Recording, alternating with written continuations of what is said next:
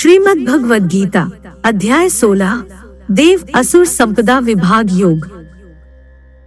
श्री भगवान ने कहा, हे भरतवंशी अर्जुन, परमात्मा पर पूर्ण विश्वास करने का भाव, निर्भयता, अंतकरण की शुद्धता का भाव आत्म शुद्धि परमात्मा की प्राप्ति के ज्ञान में दृढ़ स्थित भाव, ज्ञान योग, समर्पण का भाव, दान, इंद्रियों को संयमित रखने का भाव आत्म संयम नियत कर्म करने का भाव यज्ञ प्रायणता स्वयं को जानने का भाव, स्वाध्याय, परमात्मा प्राप्ति का भाव, तपस्या और सत्य को न छिपाने का भाव, सरलता।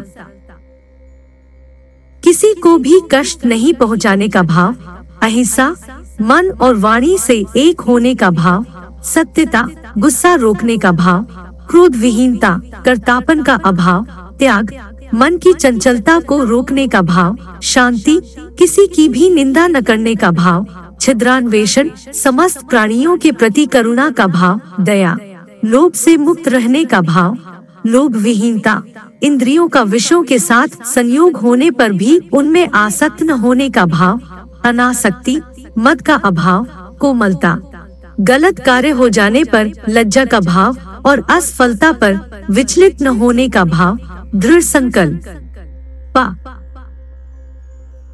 ईश्वरीय तेज का होना, अपराधों के लिए माफ़ कर देने का भाव, क्षमा, किसी भी परिस्थिति में विचलित न होने का भाव, धैर्य, मन और शरीर से शुद्ध रहने का भाव, पवित्रता, किसी से भी ईर्षा न करने का भाव और सम्मान न पाने का भाव, यह सभी तो दैवीय स्वभाव, गुण को लेकर उत्पन्न होने वाले मनुष्य के लक्षण हैं। हे पृथा पुत्र पाखंड, घमंड, अभिमान, क्रोध, निष्ठुरता और अज्ञानता, यह सभी आसुरी स्वभाव, गुण को लेकर उत्पन्न हुए मनुष्य के लक्षण हैं।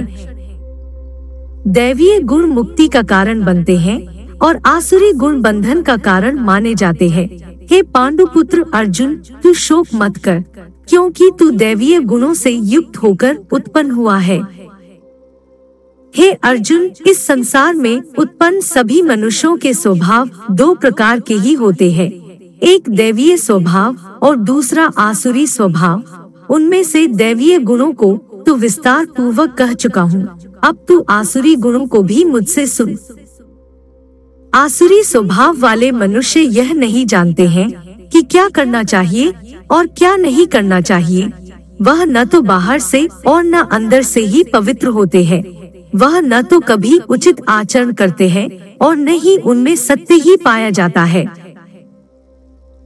आसुरी स्वभाव वाले मनुष्य कहते हैं कि जगत झूठा है, इसका न तो कोई आधार है और न ही कोई ईश्वर है। यह संसार बिना किसी कारण के केवल स्त्री पुरुष के संसर्ग से उत्पन्न हुआ है। कामेच्छा के अतिरिक्त अन्य कोई कारण नहीं है। इस प्रकार की दृष्टि को स्वीकार करने वाले मनुष्य जिनका आत्मज्ञान नष्ट हो गया है, बुद्धिहीन होते हैं, से आसुरी स्वभाव वाले मनुष्य केवल विनाश के लिए ही अनुपयोगी कर्म करते हैं, जिससे संसार का अहित होता है। आसुरी स्वभाव वाले मनुष्य कभी न तृप्त होने वाली काम वासनाओं के अधीन, झूठी मान प्रतिष्ठा के अहंकार से युक्त मोहग्रस्त होकर सर वस्तुओं को प्राप्त करने के लिए अपवित्र संकल्प धारण किए रहते हैं।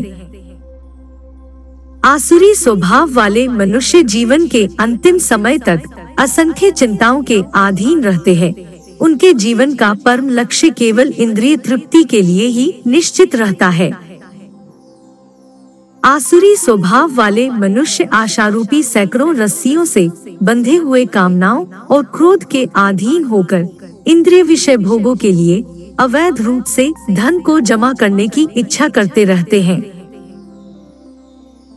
आसुरी स्वभाव वाले मनुष्य सोचते रहते हैं कि आज मैंने इतना धन प्राप्त कर लिया है, अब इससे और अधिक धन प्राप्त कर लूँगा।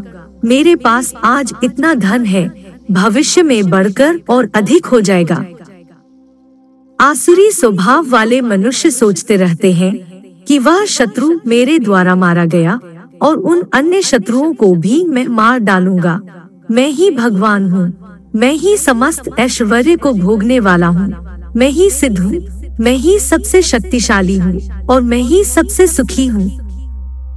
आसुरी स्वभाव वाले मनुष्य सोचते रहते हैं कि मैं सबसे धनी हूँ। मेरा संबंध बड़े कुलीन परिवार से है। मेरे समान अन्य कौन है? मैं यज्ञ करूँगा, दान दूँगा और इस प्रकार मैं जीवन का मज़ा लूँगा। इस प्रकार आसुरी स्वभाव वाले मनुष्य अज्ञानवश मोहग्रस्त होते रहते हैं। अनेक प्रकार की चिंताओं से भ्रमित होकर मोह रूपी जाल से बंधे हुए इंद्रिय विषय भोगों में आसक्त आसुरी स्वभाव वाले मनुष्य महान अपवित्र नरक में गिर जाते हैं।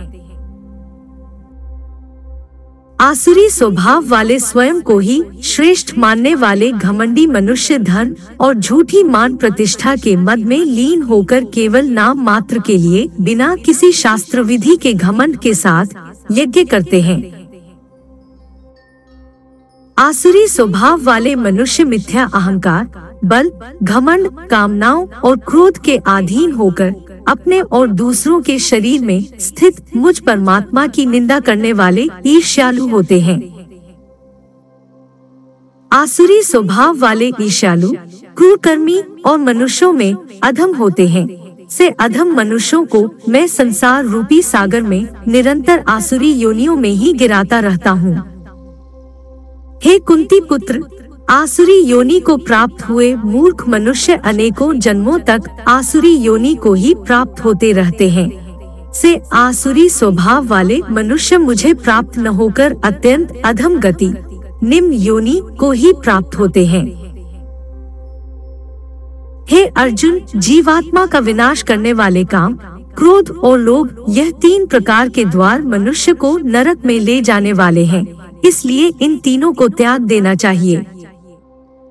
हे कुंती पुत्र, जो मनुष्य इन तीनों अज्ञान रूपी नरक के द्वारों से मुक्त हो जाता है, वह मनुष्य अपनी आत्मा के लिए कल्याणकारी कर्म का आचरण करता हुआ परमगति, परमात्मा को प्राप्त हो जाता है।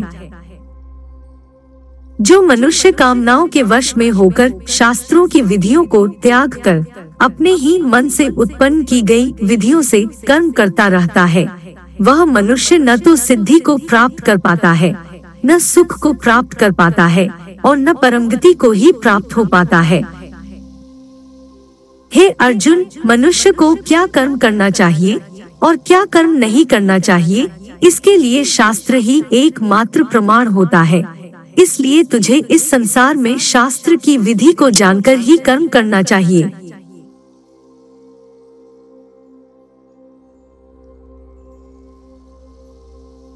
श्रीमद् भगवद गीता के सोलहवें अध्याय का महात्म्य।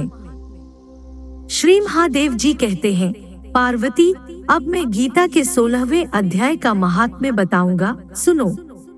गुजरात में सौराष्ट्र नामक एक नगर है। वहाँ खड़बाहू नाम के राजा राज्य करते थे, जो दूसरे इंद्र के समान प्रतापी थे।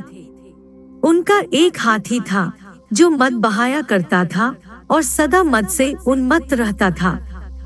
उस हाथी का नाम अरिमर्दन था। एक दिन रात में वह हठात साकलों और लोहे के खम्भों को तोड़ फोड़ कर बाहर निकला। हाथी वान उसके दोनों ओर अंकुश लेकर डरा रहे थे, किंतु क्रोधवश उन सबकी अवहेलना करके उसने अपने रहने के स्थान हथिसार को गिरा दिया। उस पर चारों ओर से भालों की मार पड़ रही थी फिर भी हाथीवान ही डरे हुए थे। हाथी को तनिक भी भय नहीं होता था।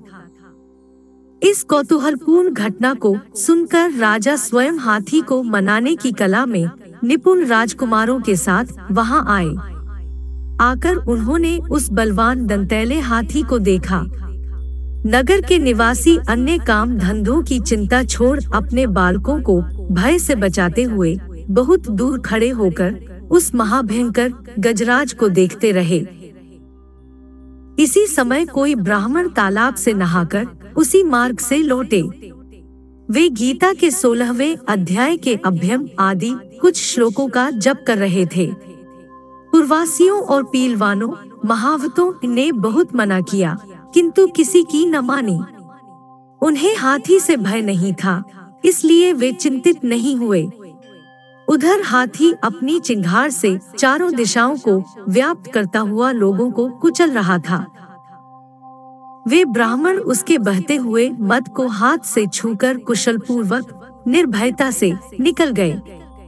इससे वहाँ राजा तथा देखने वाले पूर्वासियों के मन में इतना विस्मय हुआ कि उसका वर्णन नहीं हो सकता। राजा के कमल नेत्र चकित हो उठे थे। उन्होंने ब्राह्मण को बुला सवारी से उतरकर उन्हें प्रणाम किया और पूछा, ब्राह्मण, आज आपने यह महान अलौकिक कार्य किया है, क्योंकि इस काल के समान भयंकर गजराज के सामने से आप सकुशल लौट आए हैं।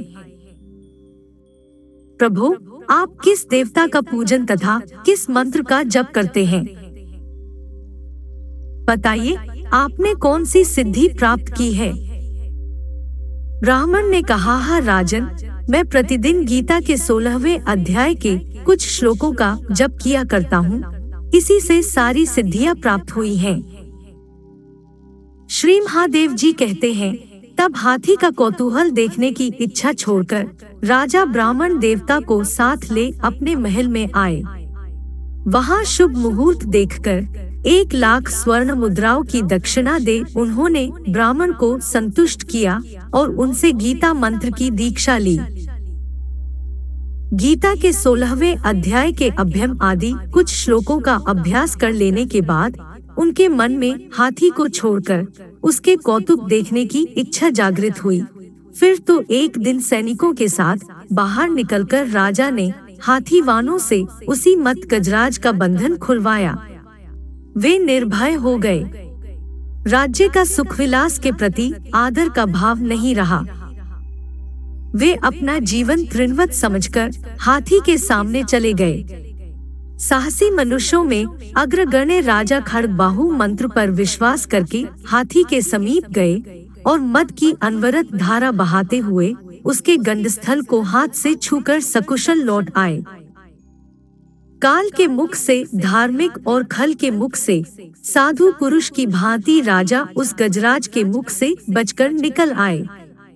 नगर में आने पर उन्होंने अपने राजकुमार को राज्य पर अभिषिक्त कर दिया, तथा स्वयं गीता के सोलहवें अध्याय का पाठ करके परम गति प्राप्त की।